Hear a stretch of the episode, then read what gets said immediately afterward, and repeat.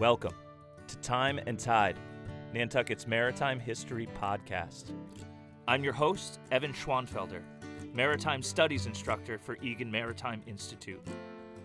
Listen along for stories from the high seas that rise from the depths of despair to the peak of human hope and salvation. This podcast is brought to you by Egan Maritime Institute. Through our programs and educational opportunities, we work to inspire the appreciation and preservation of Nantucket's maritime culture and seafaring legacy. Time and tide wait for no man. Welcome back, everyone. It's official. We are kicking off season two of the Time and Tide podcast. And oh man, do we have a good story to start it off with today. But first, I want to give a huge thanks to all the listeners who tuned in over the course of season one and waited patiently for this second installment. We're expanding the format a bit, and we really hope you enjoy the stories coming out over the next few months. As always, like and subscribe on all the major podcast platforms, and be sure to follow on Instagram at Time and Tide Nantucket. Season 2, Episode 1 Survival Off Sankaty with Captain Pete Kaiser. All right. If you live on Nantucket, especially if you work or spend a lot of time on the water, you probably know or have heard of the man, the myth, the legend, Captain Pete Kaiser. Pete is one of the saltiest guys I have personally ever met. He's also a master diver and salvager, and he is widely regarded as one of the top tuna fishermen in the region and beyond. During the peak of bluefin tuna fishing in the 80s and the 90s, one of the top buyers in Japan's largest fish markets rolled out the red carpet and invited Pete, his tuna broker, and their wives to an all expense paid VIP trip to the country because his fish consistently fetched top dollar in one of the world's premier fish markets. Pete's energy and enthusiasm are unmatched, and to take a trip with him aboard his faithful boat, the Althea K, for a day of catching is definitely a day of fun and excitement that few ever forget. Full disclosure Pete is my father in law. I ended up marrying the captain's daughter. The story only further solidifies my theory that fishermen and people who spend their lives on the water also make some of the best storytellers around. And Captain Pete is no exception. The story you are going to hear today takes us to the early 1980s on Nantucket. Pete was in his early years fishing on the island when a local bluefish market developed. Pete applied gill netting strategies that he learned while fishing the winter seasons in Florida and adapted them to Nantucket's inshore fishery. When I first moved to the island, I heard this wild story among many wild stories and thought, man, we really need to record this. So, fast forward now, some years later, the podcast is up and running. We finally got Pete in the studio and it came out even better than we expected. We hope you enjoy. Pete, you made it into the studio. Here you are. I'm going to keep it short on my end. This is a phenomenal story. I said we got to get it down. Tell it to our audience from the beginning through the middle and to the end. All right, here we go. Now that uh, my memory refreshes myself, the uh, again, back in the 80s, late 70s, 80s, we were doing all kinds of fishing. And in the winter, fortunate enough to get on these gill net boats. And at that time, it seemed appropriate, you know, a good way to catch fish. So up north, up here, we, uh, at that point in time, bluefish were very abundant. And Kevin Shore was running Nantucket Seafood down at Straight Wharf buying scallops, buying all kinds of stuff, lobsters and stuff. So anyway, they had developed smoked bluefish pate. Until that point, yeah, you'd hear about it. People would mostly make it in their backyards. But Kevin developed a market for it. So we'd go out with hand lines and stuff like that. We'd catch, you know, a fair amount. But then he came up with a price which was actually the same as codfish, if not a little more. We were getting about, it's about 1980 ish, getting about 35, 40 cents a pound. And for inshore, that was a lot of money back yeah. then. and you didn't have to go that far out. So, anyway, I did this gill netting down in Florida, and another guy and myself, kid Tommy Smith from the Cape, he was kind of interested in it, so we decided to hang a few nets. He hung, his, I hung mine. We had a little formula, the boys from down in Florida, the Henry and Bobby Crane. We explained to them how big the fish were, and they drew up these sticks, and that's what we hung the net according to those sticks. The best way that the net would hang and that the fish would strike them. And they were pros. So anyway, we took their guidance. We hung those nets in 19, I'll say 80 in the spring, well, in between fishing offshore there. Brought them back up, and I brought this small boat called a Mitchell boat. It was kind of crazy. It had an engine on the far starboard side, right in the stern. And then it had a piece of vertical plywood that would come up. And the net, when you set it, was in the back of the boat, and it would fair lead off the port side, and you didn't have to worry about getting it in the prop or anything. So, anyway, I brought that boat up. We put the net on it, and it was about the spring of, um, say, 80 or 81. And off we went. And sure enough, back then, Bobby DeCosta was fishing with me.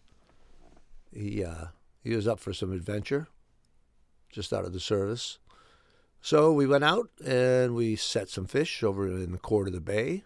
Saw some fish up in the shallows. Put that net around it, and from there, you what you do to get them to spook into the net, You'd jump over the cork line with the boat, get in the center of the circle. You'd make a complete circle around them. You'd rev the engine like run, run, run, and you'd see those fish just boogie right to that net. The corks they were on the top You'd see them fluttering, fluttering, fluttering. And uh, anyway, it turned out to be pretty successful. So we'd come in with anywhere from 2,000, 3,000, sometimes four. And a lot of times, what we do when we got a little further from the harbor, we take the Althea K with us, and that would be basically the carry boat. Because then we'd have to gut the fish, ice them, keep them in good shape. And uh, a lot of times we just tow the Mitchell boat to wherever we were going. Mitchell boat was about 21 feet, 20, 21 feet. So off we went. Kevin, you know, he had plenty of product. He was able to expand his market. And as long as we kept supplying the fish, it was going good. In fact, the second year that we went, we started going down around off Sankaty, down around off the airport, setting the fish down there. And again, everything was tide orientated. You know, the big tides, you'd be careful because the tide ran so hard, it would collapse the net. So you'd have to pick and choose your days or just set them on the slack when the tide wasn't running. So, anyway, second year came along. Uh, they developed a smokehouse behind marine lumber. And I think it, I think it was Bob Bruley, that was uh, Captain Bob, that was running the smokehouse then. Lloyd Arnold was working for Kevin. And uh, it was pretty cool. Everybody was making money. We were making money. They were making money smoking it, making the pate, selling it. It was good. A lot of adventure, a lot of excitement. And uh, so, anyway, the second year there comes along and things are going good. As the summer progressed, the fish sort of left the inside, went around the backside of the island. So we would follow around off Sankaty, down off the airport. And uh, it was in August. And I remember it well because it was the uh, billfish tournament was going on. And Bobby, like he had fished with Dougie Lindley a fair amount, so Dougie needed somebody, and Bobby said, "Hey, could I take a couple of days off, jump on the boat with them, and you know go catch some billfish?" I said, "Yeah, sure." My nephew Jimmy Krull, Andy Krull, the two of them, they'd fill in now and then. So I said, "Well, I think we'll be all right." It was calling for calm, you know, calm seas during the day anyway. And uh, so Jimmy and myself, we towed the green boat, the little Mitchell boat behind us, went all the way down behind the airport, and um, there was some fish there, but the tide was cranking. It was right on the full moon, and it was cranking. So you'd check it out, see how the tide was running. Sometimes it got to be just a little too dangerous, and you weren't going to catch any fish anyway because the net would just collapse. So we get down there, and uh, boy, it was tough not to set that net, I'll tell you. But we decided not to. So we started back around, and coming just past Sankaty, coming north, about two miles off the beach, we saw some birds out there. So we decided to go out, and I think we had a flasher back then. It was either a flasher or a paper machine. I mean, that was before fancy electronics. So anyway, And that's for your for your weather reports. well, no, right? that's to see if there's any fish on it around. Oh yeah. Okay. Right. Yeah, the flasher on the bottom. Yep. Yep. Gotcha. So anyway, we went along, and all of a sudden the flashes started flashing away. It was like, wow, I think we got some fish here, and I think we had the paper machine also. That's a, you know, modern day back then. Right now you got the the chirp and the So, sonar. set. So anyway. All right. It was just coming up on the slack, and it was like, wow, I think there's a lot of fish here. So we decided, all right, what you do is you throw a sample, you throw a rod, you know, throw a jig over, let it go to the bottom, snap it a couple times, or a popper, just to see what's on those birds. It looked like a mother lode. So, just before the slack, we said, okay, if we set now, we'll anchor the big boat, the Althea K, anchor it, which would be, if anything had went wrong, it'd be down sea of us. So we anchored that appropriately. Then we went out in the green boat, located the body of fish right there where we left them, and I said, okay, we got enough time. We could probably set this net, haul it back within 45 minutes, and we'll be good to go.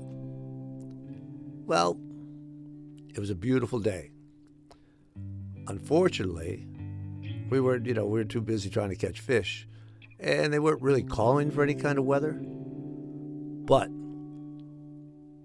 we didn't know about it. There was a hard, hard line of thunderstorms coming across from the west.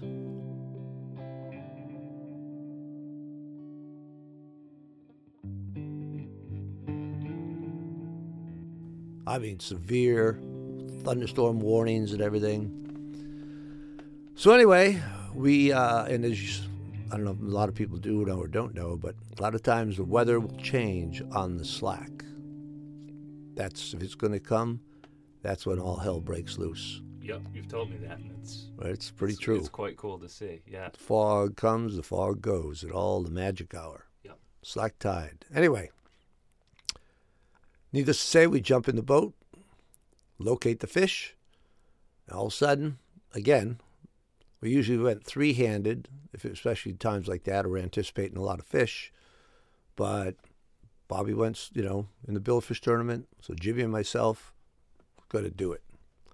We set that net over. We started coming around started to close up the end, and you could feel the fish hitting the net already before we even drummed it out. Which drumming is when you get in the middle and you rub the engine, and it spooks the fish into the net, and they gill off. Anyway, we uh, we felt them hit the net as we closed it up. Jumped in the middle, made a couple rum rum. Next thing you know, grabbed the end of the net. They were in there. They were just there. Were a lot of fish in there. So we had to just keep going. All of a sudden, it started getting a little darker, darker, right around six, seven o'clock, and uh, it got dark early. It was kind of weird. It was like, what's going on here? Meanwhile, we're now got a hold of the net, we got it straightened out, and it's awesome. Fish everywhere, just coming in, coming in, and before you do it, like when you see one of these fronts, all of a sudden it starts coming turns dark, turns darker, little crackle of lightning, thunder. So we're hauling, hauling, and next thing you know, it just comes out of nowhere. It's blowing 20, 25, 30. And the tide wasn't supposed to turn for another half hour, 45 minutes. It had turned early because the wind was kicking it. Next thing you know, it's decision time. I mean, we're hauling. We got about another you know, quarter of the net to go. We already got about 30, about 3,000 on board, 3,500. For that small boat, it's quite a bit. So, all of a sudden, I'm looking and we take a couple of waves. It's starting to get nasty. started to haul faster, faster. It's getting lousier, crackling, lightning, thunder, and the tide had turned so fast. Now we're down current of where the Althea K is anchored up. So there's no, if something went wrong, there's no swimming or making our way to the boat.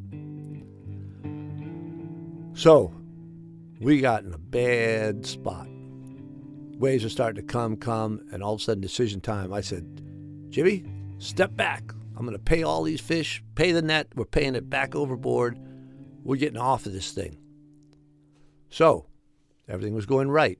Jimmy steps back. I put it in down sea. We start going. The net's flying over. Thousands, you know, thousands of pounds of fish are going over. You know, bam, bam, bam, bam. All of a sudden, the blue fish that were gilled off on part of the net that was down further in the bunch had gilled off in the net, some of the net up on the surface, and it was like you threw the anchor out.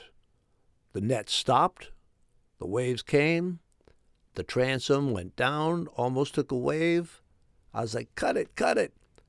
He runs back to cut it, didn't cut it. Next wave comes in.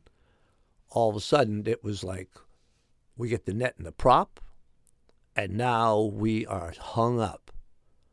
So we finally, the net's got, you know, the engine's got a net and a prop.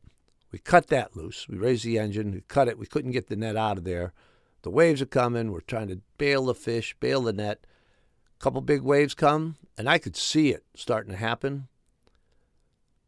I reached down and forward, down to the little cuddy, broke through the plexiglass, grabbed a life, two life jackets, threw him one, said, Get it on. And at the same time, I grabbed a couple flares and a little lantern that were right readily right there. I put those right up top. So here we are, throwing the fish over, bailing with five gallon buckets. You know, best bilge pump in the world, a scared man in a five gallon bucket. And there we were. Now we got loose of the fish, but we're broadside in the sea. And before you knew it, again, with the lightning, the thunder, the wind coming out of nowhere, we took a couple waves and the boat was filling fast. Next thing you know, the rail goes under, the boat had flotation. Next thing we go broadside, it starts to roll, roll, roll. We are like a couple of rats running up the back side of it. So I grabbed the flares, I grabbed the lantern. We had our life jackets on. Next thing you know, we're floating away from the net, upside down, trying to hold on to the boat, and we're fading to the south. We're about, we're up off Squam is when this happened, about three miles north of Sankaty. So, there we are, a mile and a half, two miles offshore, and the tide's going to the south. It's coming out of the southwest, the wind is. So, it's driving us. We have to now swim against this stuff to get inshore. And I listened to the forecast earlier, and they were calling for like two to three days of fog. So, we rapidly tried to set these flares off with a lantern, this waterproof lantern. It was kind of comical. Anyway, we kicked the boots off, kick the oilers off. There we are hanging on. We try to light off the flare. It fizzles. Unfortunately, it was an outdated flare, probably five, six years old, and we never used a flare before. But we lit it off, it fizzled, sparked, and died. We had one more chance, the other flare. So we read the directions best we could. Exactly the same setup. Meanwhile, trying to hold on and not get blown off the boat. Same thing happens. The next flare spits, fizzles, pip, pip, pip, and in between the lightning and the thunder, who the hell knew? Nobody's going to see us.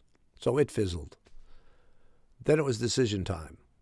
If we didn't make the lighthouse swimming, we would have been swept right by the island, right down off the old man. When the tide would turn then, it would kick you back up to the north. You'd be out by Bass Rip. You'd end up down to Davis, uh, the uh, Rose and Crown. Then the other switch, we just figured it kept going. Rose and Crown, Davis's, Fishing Rip. Now you'd be out in the channel. So, do we stay with this capsized boat that had flotation and try to hold on and be in the fog for a couple days? We didn't even have EPIRBs back then. I think the big boat had it was the first generation EPIRB. When it showed up, but we didn't have it with us. So, decision time. We're going to have to swim into that lighthouse. It would just light the lightning would light it up, plus the beam. We said, "All right, kid, we got to make it." Just he said, "Aren't there sharks in these waters?" I said, "Forget about the sharks. We just got to kid. We have to swim, hit that beach before we get swept offshore. Because if that happens, all bets are off."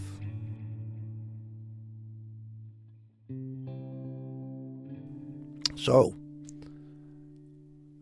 thinking about it quickly, I had to make sure I got my nephew to the beach because if he didn't make it, my sister would have, sure enough, she'd shot me. You know, I'd have been dead meat one way or the other.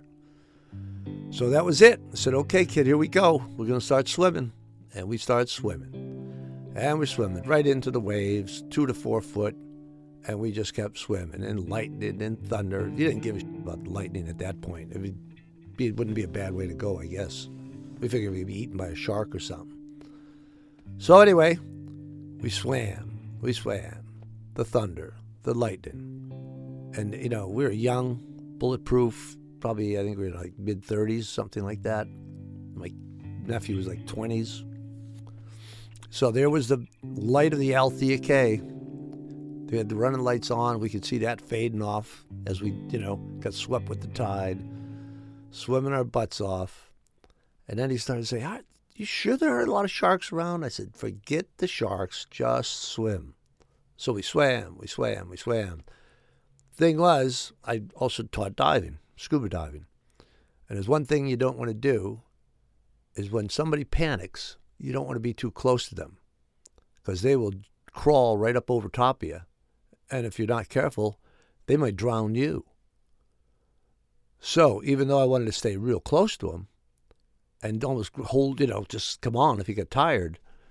He was getting a little panicky at times, and I just have to, in between all this hectic, you know, situation, had to try to calm him down. So Jimmy, just concentrate, focus, focus. We got to make the light. We got to make the light. Then we swam, and we swam, and we swam, and it was nobody, nobody seen us out there. Who knows how long it took? It seemed like it took forever. But we finally got a little bit in the lee of the bluff, and it started to calm down a little bit, but the tide was still racing, racing to the south. So you had to make it. You had to get there. So we just kept going, kept going, kept going, got calmer, got a little calmer. We kept going, kept going, but we still had to make the beach. So right around just here south of the lighthouse, bang, we make it to the beach. And we laid there just like in a movie, you know, we're just exhausted, laying there in a little bit of wash, you know, just laying on the beach, just saying nothing, just thinking a lot. Maybe this isn't a good business to be in, I thought at times.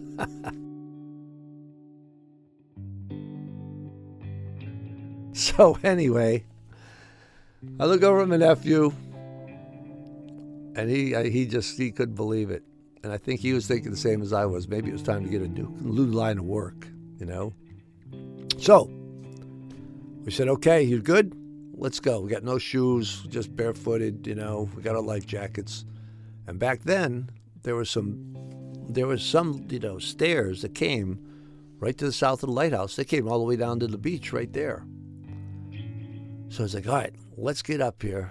So we start going up these stairs. We get to the top, and there's lights on. We say, great. Uh, you know, we got to make a phone call. We start walking toward the house. We get about, I don't know, 20, 30 yards toward the house, and all of a sudden we hear two growling German shepherds, and they're coming our way. They're coming at us. It was like, run! So we turn around, we run back to the stairs, and we're running down the stairs. And the German shepherds are chasing us. Finally, they only chase us a little ways down. But I thought, that's great. We just escaped, you know, Mother Nature trying to kill us. And now we're going to come up here and get eaten by a couple German shepherds. So anyway, you had to look at the humorous side. So we're laughing, we're running down the stairs. We get away from them, we go to the next one, we go up. It's like, all right, no dogs. We go up, knock on the door. Some lady answers, and there we are, soaking wet. We got our life jackets. And she just looked at us and, what are you guys doing? We said, well, this isn't trick or treat night. We we just sunk a boat out there, and we just swam ashore, and we need to get a hold of somebody. So she says, really? I said, yep. So of course she offered us a drink. We accepted that. We called this kid Bert Herlock, who used to live in Sconset. He fished with me off and on. He dove with us with Phil, Phil Osley and myself doing salvage work. He lived right around the corner. And he actually would fill in at times. So I called him. I started to tell him the story. I said, just get over to this address. And he was all excited. He was like wishing he was there. It was so, you know, I said, believe me, you wish you don't want to wish you were there. So he picks us up. Now it's, I don't know, nine o'clock, ten o'clock at night. Picks us up, brings us some clothes, and we're thinking, I'm glad when this night's over. And then I thought, wait a minute the Althea K is still anchored up out there. We have to get a way to go out there. We have to go back and get the boat. So we go to town, and this guy, Buck Morris, who had a boat called the Prowler, he was my father in law's brother. He and Grace used to live there on the dock, and they would conk and go out bass fishing a little bit here and there. So we got the clothes, had another beer, said, All right, we got to go. So we run down to the boat, wake up. Hey, Buck, you on there? And Buck was kind of, he was from Tennessee. He was a funny guy. Big guy, just sharp, heart of gold.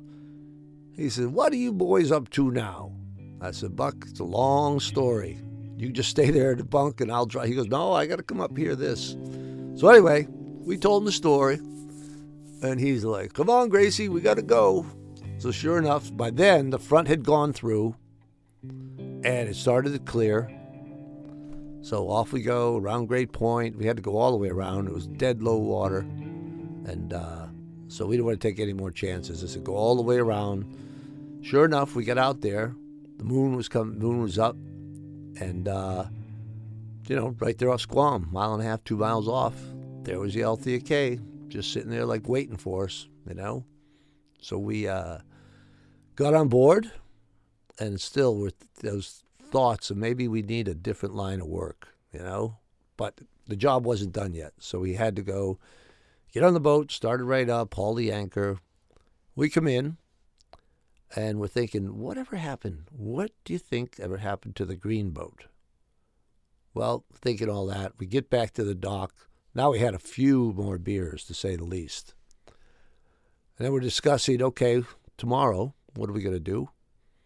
We're going to have to wake up, go out there, and see if we can snag that net, grapple up that net.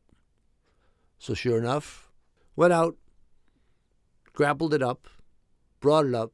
A lot of the fish were, were trashed. You know, the lobsters ate them, the crabs ate them. And lo and behold, we get to certain parts of the net that we had paid over. Had big holes in the net. I was real familiar with that. That's where the sharks would eat it up the sharks would go have grab the fish, just cannonballs we used to call it. So uh, my nephew wasn't too far off when he said, "Hey, aren't there some sharks in these waters?" I said, "Yeah, just don't worry about them." But anyway, we got the net back, and uh, told Kevin said, "You know, we'll try setting it with this with the big boat, but just didn't work out. It wasn't the same as having that small boat, you know." So uh, yeah, that was a that was a night to remember and something. But again, those thoughts about maybe I should get a different line of work. And I thought, you know, I I kind of still like this. So actually, because we sunk that boat and it was like either go cod fishing, which you're only paying about 30 cents a pound, 25 cents a pound, we decided, this guy Larry from one of the sport boats, he was a good friend, he took us out tuna fishing. We, he came with us. We went out and just dabbled in this tuna fish thing with the hand lines, you know, just rope in a basket, leather gloves. And uh, needless to say, the long and the short of it, we get out of the blue fishing, and all of a sudden we evolved into the tuna, which were kind of cool. And we go tuna fishing. We still go back cod fishing now and then. And we also had some conch traps out. I mean, no matter what you wanted to do, that time of life, there were abundance, abundance of shellfish, you know, conchs, lobsters, codfish, bluefish, bass, and the tuna fish.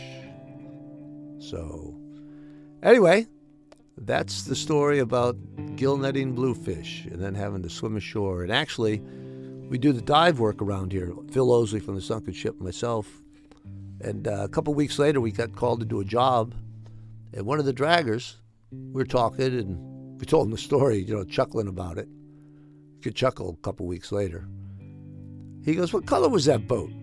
I said, Well, it had flotation. It was green. He goes, You know what? They saw that boat. It was on the radio. A couple of guys, that, it was on a clear day just outside Fishing Rip. It's about 25 miles southeast of uh, east southeast of Sankaty. They said they saw the bow of a green boat floating out there. So that's, I don't know if we'd have made it or not, but I think we made the right decision.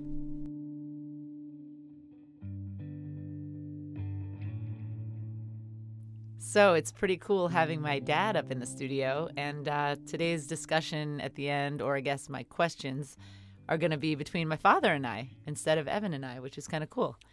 So uh, it was really incredible to hear the story in its entirety. I've been hearing bits and pieces of this story literally since I was a kid growing up. And uh, it's interesting. Um, we love Uncle Jimmy, but he doesn't uh, visit that much, does he, Dad?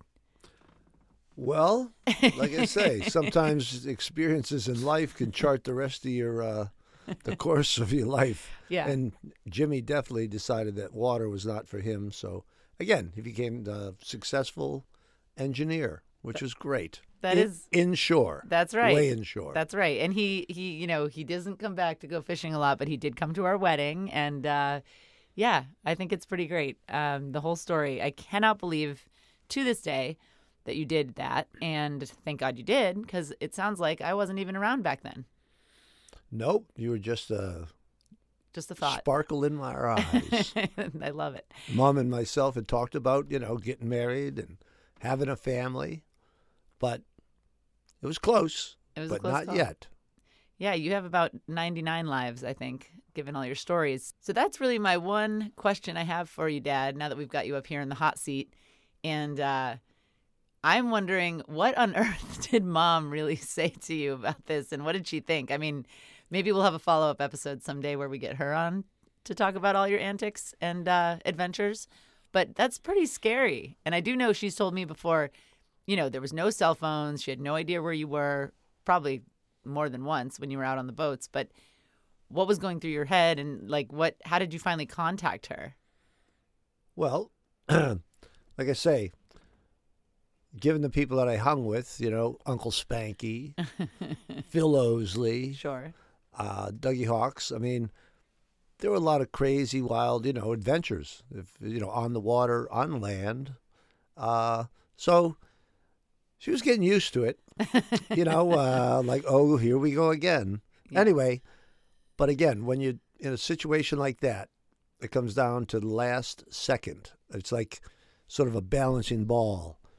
You could crack and fall, or you could just keep going. And it comes down a lot of times to that last split second. So, as I'm trying to bring Jimmy along and we're swimming with this deadline, we have to make the lighthouse. But we had talked about getting married. We talked about having kids, you know? So I didn't, I just, that's what some of what I thought about when we were swimming in. Like, I've got to get in. I've got to make this. Again, Jimmy's got to make it. Otherwise, my sister's going to shoot me. yeah, that's true. And, MP would uh, have been pretty upset about and that. uh, mom, she'd be upset because she had tasks for me to do and I haven't finished them. and she loved you. So I said, you know what? I have no choice. I've got to make this because I do want to have a family someday. Some little rugrats, There you go. which you are testimony, you. I and your know. brother. And so uh, you think about that stuff, and that often Motivates. is something that gives you that second breath and determination, and you go for it. yeah. And again, mom, she had already been used to some of our antics to begin with, with Uncle Phil and myself doing salvage work and dives and nighttime and Coast Guard stuff and, uh, you know, for some for purposes of discussion only situations that could happen. Sure. Uh, but anyway, that was it. I said, you know what? When I told her, I walked in the house, and of course she said, "Where have you been? It's so late." I said, uh, "We're here, but I got to leave." She goes, "Where are you going?" I said, "You wouldn't believe me if I told you." That's I right. said, "I'll be home later tonight. I'll tell you in the morning." That's right. That's and right. And she just shook her head and said, "Here we go again." oh my gosh. That's So- amazing. Well, she's she's a good sport. Oh, and she's well she's well versed and uh yeah. There isn't much that she hasn't gone through from the diving, the fishing, airplane antics, That's right. you know. That's right. Yeah, mom's definitely uh she is she's a saint. Saint the a lot of people say that. Yeah, she's a saint. Well, putting up with my antics, I guess so. That's right. Well, thanks again for sharing your story, firsthand account of a shipwreck with Time and Tide podcast. It's so exciting. Since Evan got this idea back when the podcast started, he said over and over, I've got to get your dad on the microphone. And I kept saying, good luck getting him to sit still in one place and tell a story. But, you know, here we are. Mm. It's December, the days are short, and we got you up in the studio. So that's pretty cool. Yeah, and here it is 37 years later. We're talking about having kids and a family and grandkids and Here it is. Sure enough, we Little had Millie. our kids, which are now young adults, and we had our first granddaughter, thanks to you and Evan. That's right. I Little. Millie. It's a family affair. She's uh, she's made a appearance on the podcast here and there. She makes little noises. Oh, yeah. So, thanks again for coming up, Dad. We appreciate it. All right. Captain Pete, thank you so much for coming on and sharing this story. There will definitely be more to come. Big thanks to Katie for the follow up discussion, and thanks to everyone out there for tuning in. We'll see you next time.